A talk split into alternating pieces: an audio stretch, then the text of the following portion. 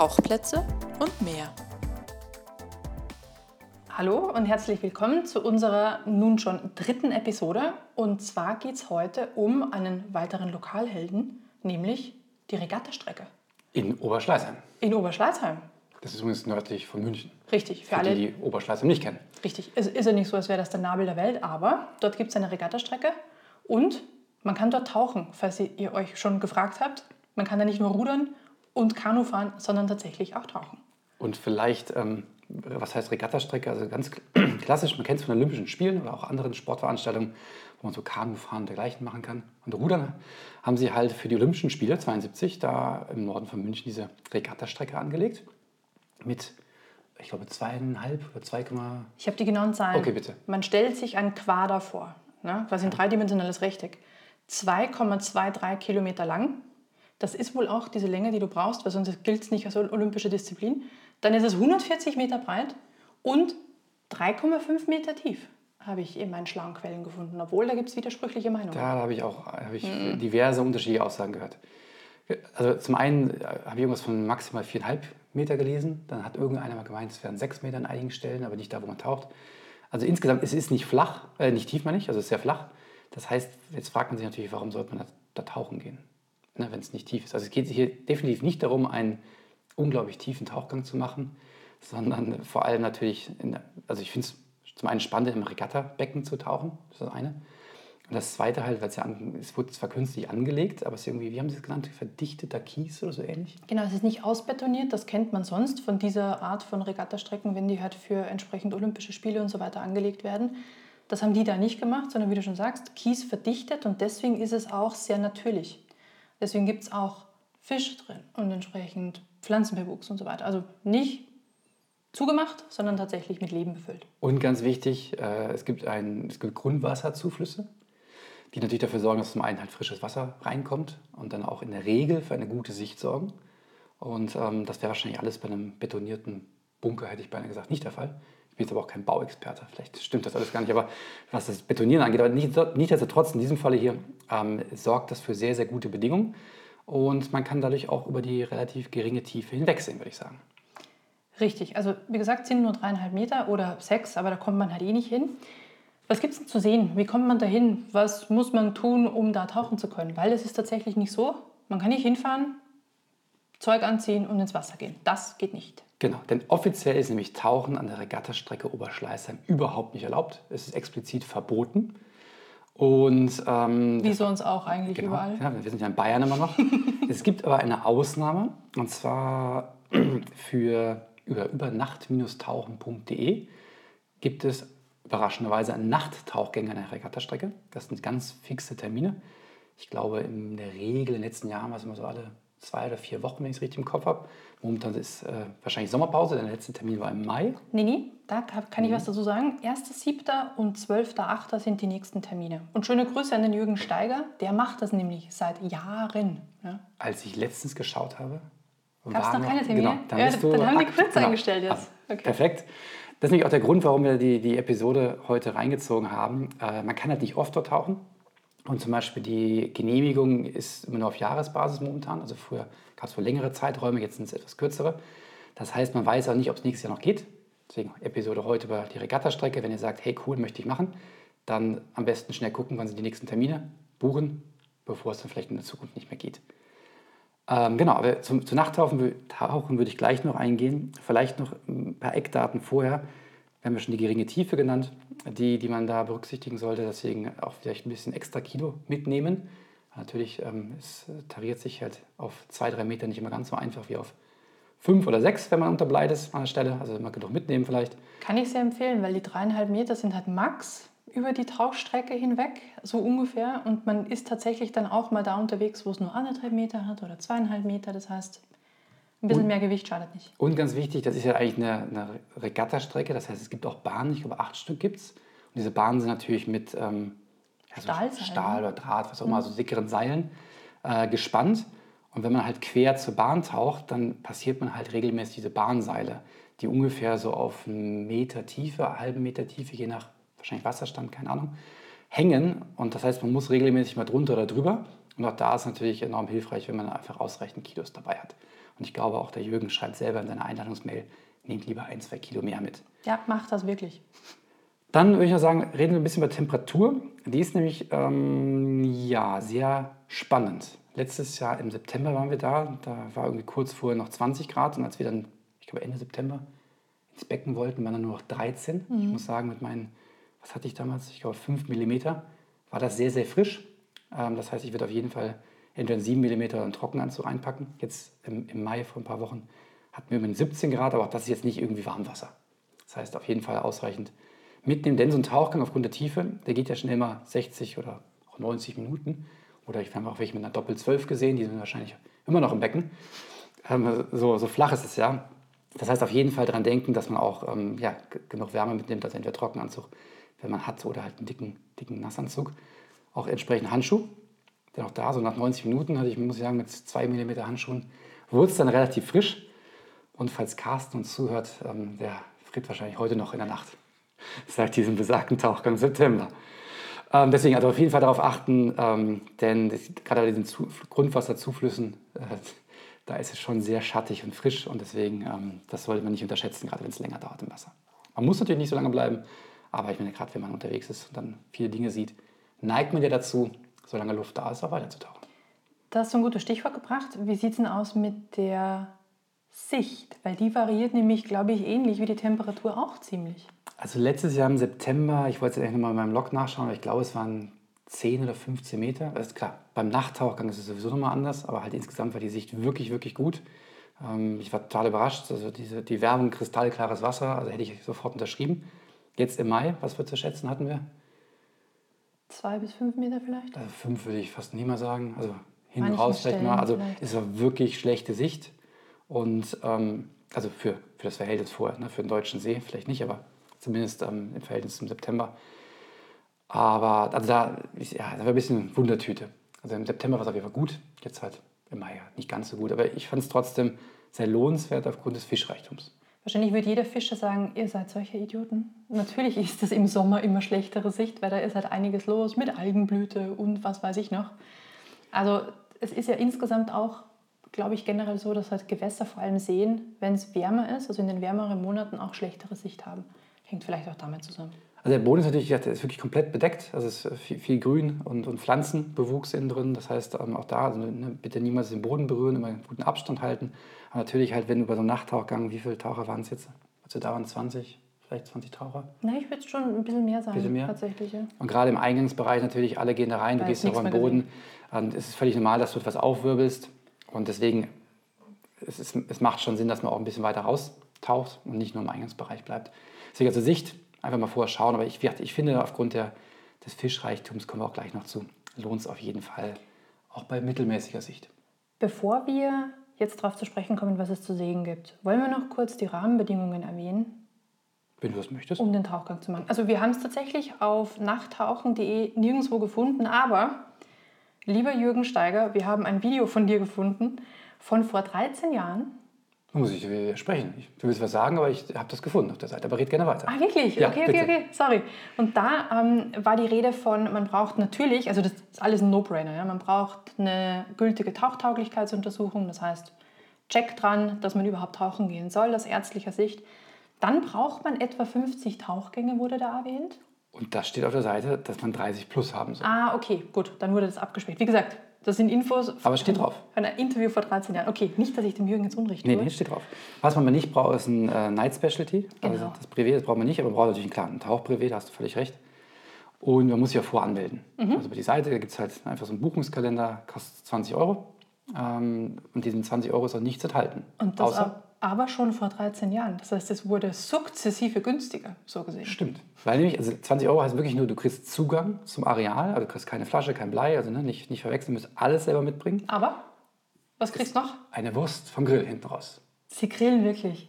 Jedes Mal. Echt erstaunlich. Und Hut ab, es ist so lässig, man kommt aus dem Wasser, je nachdem, ob es recht kalt war oder nicht hat man vielleicht mehr oder weniger Hunger und dann wird einem eine Bratwurst in einer Semmel in die Hand gedrückt. Also wirklich ganz, ganz großartig. Ja, bester Service. Muss ich sagen, normalerweise lege ich ja erst Flasche ab, aber dieses Mal, als wenn einer auf dich zukommt und sagt, hey, müsst eine Wurst, dann äh, klar, dann esse ich erst die Wurst und lege dann die Flasche ab. Genau, die, die drei Minuten kann ich auch die Flasche noch länger auf dem Rücken halten. Nee, war wirklich richtig, richtig gut, toller Service. und rundet das Ganze auch ab natürlich. Es ist dann auch schon dunkel, sitzt dann da, noch gemütlich beisammen, wenn du magst. Jeder kommt ja auch anders aus dem Wasser raus. Die einen sind, einen sind kürzer unterwegs, die anderen länger. Und dann ist einfach so ein gemütliches noch hinten raus, noch eine Wurst auf die Hand und dann geht es wieder ab. Aber wenn wir eh schon mal im Ablauf sind, vielleicht sollten wir dann so ein bisschen auch sagen, wie man sich trifft. Gerne. Das ist nämlich, also, das ist nämlich auch nicht trivial. Man kriegt das, das alles, halt so groß. Genau, man kriegt alles geschickt vorher, weil man eigentlich nur der Anleitung folgt, die man vom Jürgen per Mail kriegt. Hirnlos, nicht genau, nachdenken. Genau, nicht nachdenken, dann kann man eigentlich nichts falsch machen. Da steht alles drin, aber wir möchten es trotzdem erwähnen, weil natürlich ähm, wir aus eigener Erfahrung es beim ersten Mal trotzdem falsch gemacht haben. Also die Regattastrecke findet man super einfach, ähm, wenn man einfach das in Google eingibt und sich dahin navigieren lässt. Und wie in der Anleitung drin fährt man halt nicht durch das, den Eingang durch, darf man auch nicht, sondern Richtung Tennisplätze.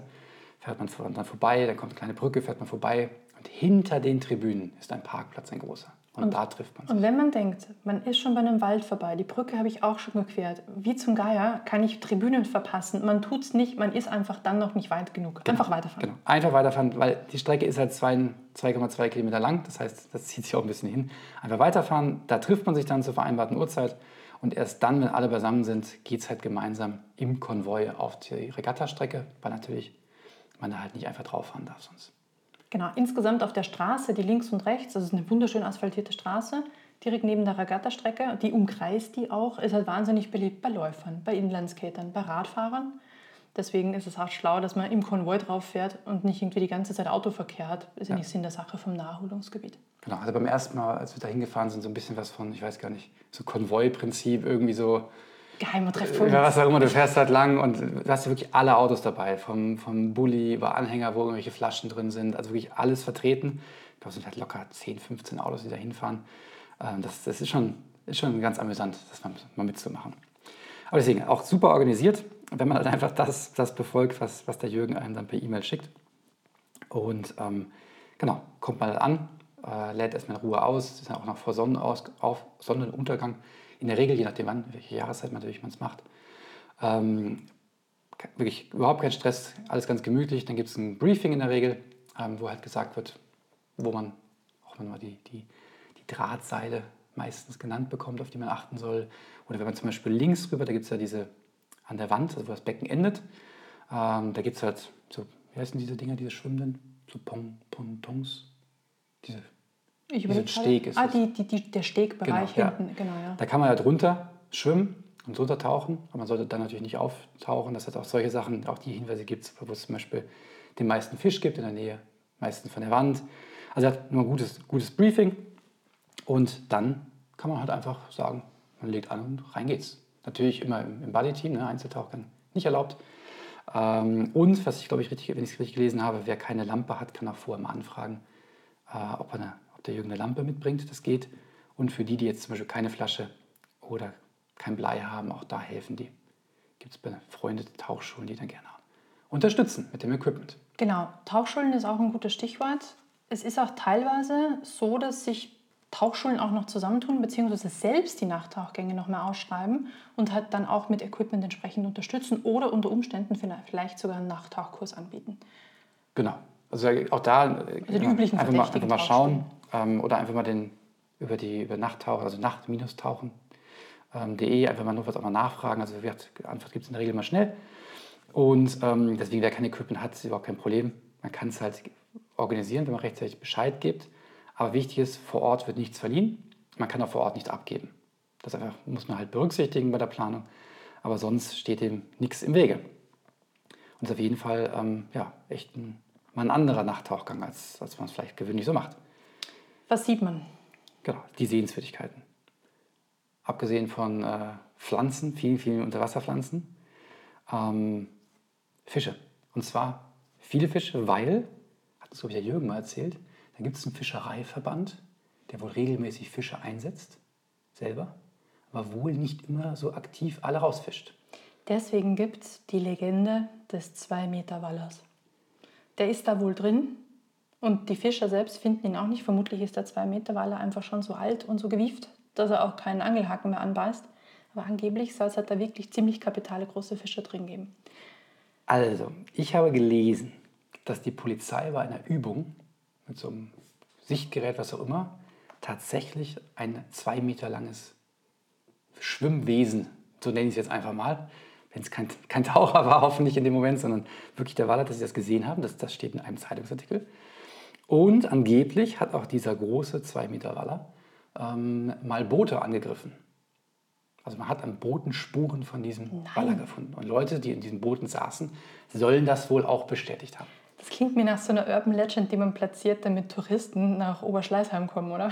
Du meinst wie das, ähm, wie, das wie das Krokodil im Karlsfelder See, Oder so, genau. was da heute bestimmt noch lebt, nach 20 Bestimmt. Jahren. Die werden ja auch alt. Genau. Also wir wissen es nicht, ob es diesen Waller gibt. Wir haben ihn nicht gesehen. Ähm, wir haben auch keinen jemals getroffen, der ihn selber gesehen oder aus erster Hand berichten kann. Deswegen, den will ich jetzt mal einfach ausklammern. Aber was gibt es? Es gibt Forellen, es gibt Hechte, es gibt Karpfen, es gibt Saiblinge. Barsche, Barsche. Aale. Also jede Und Menge. gemischt. Noch richtig, richtig große. Hm, Also selbst wir haben welche gesehen, die waren, ja unter Wasser ist alles ein bisschen größer, aber so ein Meter, ein bisschen was über einen Meter werden die schon gewesen sein. Und so ein Karpfen mit einem Meter, der ist halt schon, schon richtig fleischig und breit. Also es ist schon beeindruckend. Die lassen sich auch wirklich blicken. Und was man auch sieht, ist, das ist sehr, sehr entzückend, da muss man aber die Pflanzen genau angucken. Manche, manchmal schlafen kleine Fische auf den Pflanzen obendrauf. Ich bin aber jetzt kein Fischexperte und kann nicht sagen, was das jetzt für eine Art war. Aber das sind so 10 cm kleine Fische, liegen oben auf der Pflanze und pennen. Stimmt. Ja, was soll ich jetzt dazu sagen? Jetzt habe ich mit dem Satz vergessen, was ich sagen wollte. Genau. Der schlafende Fische. Wie, genau, schlafende Fische, das heißt, die kann man natürlich ähm, gut sehen und auch gut fotografieren. Deswegen ist es wirklich ein, ein Spot auch für Fotografen. Also man sieht mindestens immer einen Taucher mit so einem riesen Equipment dabei. Und die anderen Fische, die jetzt nicht schlafen, also die Karpfen, dergleichen, die Hechte, sind aber sehr, sehr entspannt. Also gefühlt Taucher stören die gar nicht. Also sie kommen sehr, sehr dicht, ähm, teilweise fast in Armreichweite, die sehr entspannt langziehen. Also wirklich, ein, wenn die Sicht passt, ein perfekter Spot für schöne Fotos, schöne Videos. Ist wirklich schön. Und wenn man mal so guckt, im Netz haben ein paar Leute auch ihre Fotos schon online gestellt. Es ist wirklich schön. Und in der Regel halt auch, ne, wie du anfangs auch gesagt hast, ist die Sicht ja eigentlich dort top. Ja. Sobald wir mal Zeit finden, werden wir irgendwann auch mal unser Video hochladen, was qualitativ nicht mit den Bildern von manchen Kollegen ranreicht. Das ist, das ist gar nicht der Anspruch, aber zumindest hat man so einen, so einen Eindruck kriegt, wie es da ausschaut. Aber ja, das wird noch ein bisschen dauern, bis wir dann die ganzen Videos von den Thai-Spots nachschieben. Ich habe noch was gefunden. Bitte. Und zwar, was dort auch noch drin wohnt. Wir haben es nicht gesehen, also ich habe es zumindest nicht aktiv wahrgenommen. Da wurden 2006, das ist jetzt schon ein paar Jahre her, 300 Edelkrebse ausgesetzt. Und zwar wurden die vom Eibsee, ums Eck von der Zugspitze, wurden die quasi rausgenommen und in die, zur Regattastrecke gebracht. Da wurden vorher noch überlegt, wo man die sonst irgendwie hinsetzen konnte, weil dort das Gewässer nicht mehr gut genug für die war. Und diese Edelkrebse eine bedrohte Art sind. Hat man gesagt, na, in der Regattastrecke ist ja genug Platz. Alles gut, dann kommen die da rein, weil die nämlich mitunter auch für ein sehr gutes Wasserklima sorgen. Die räumen den Boden auf, belüften den Boden auch. Und das müssten halt mittlerweile schon ein paar mehr sein, ne, wenn die 2006 da ausgesetzt worden sind. Das heißt, die tragen dann unter Umständen auch vielleicht zur guten Sicht bei. Also Edelkrebse sind nicht edel, sondern machen es edel, oder wie? Nee, also man nennt die Edelkrebse, weil sie sich halt ein bisschen unterscheiden. Ist ein normaler Flusskrebs. Also wenn man die sieht, sehen sie ein bisschen aus wie ihre ähm, Langustenkollegen aus dem, aus dem Salzwasser, sind aber nicht groß. 20 cm werden die maximal, ohne Scheren, das heißt 30 in der, in der kompletten Länge. Ist eine stark gefährdete Art und die sind halt da sehr, sehr gut geschützt, weil die vermutlich da auch keine Feinde haben. Also ich war jetzt schon zweimal da, habe ich noch keinen gesehen, aber ich wusste auch nicht, dass ich nach ihnen suchen muss. Muss man gucken. Das heißt, die sind ja auch nicht riesig. Genau, wenn ich das nächste Mal dorthin gehe, dann werde ich fix nach den Edelkrebsen suchen. Genau. Und Ausschau halten. Oder einen der vielen Karpfen vielleicht nach dem Weg fragen. Richtig. Ähm, ich hatte eben übrigens gesagt, dass, dass an der Mauer in der Regel viel Fisch ist. Äh, Das war beim ersten Mal so, beim zweiten Mal war es nicht. Der war dann eher im Eingangsbereich. Ja, man muss ja der Fairness halber sagen, wir haben die Mauer kaum gesehen. Stimmt. Aber halt deswegen, auch wenn man mal schlechte Sicht hat, nicht unterkriegen lassen, einfach ne, das, das Gewässer durchziehen, durchkämmen. Es gibt ja bis auf Luft kein Zeitlimit. Einfach ähm, einmal rauf und runter. Und irgendwann, so jetzt zum Beispiel bei unserem letzten Tauchgang, kamen sie dann ja doch noch in den letzten fünf Minuten inflationär viele und hat dann auch eigentlich für alles entschädigt, was man vorher nicht so gut sehen konnte. Absolut.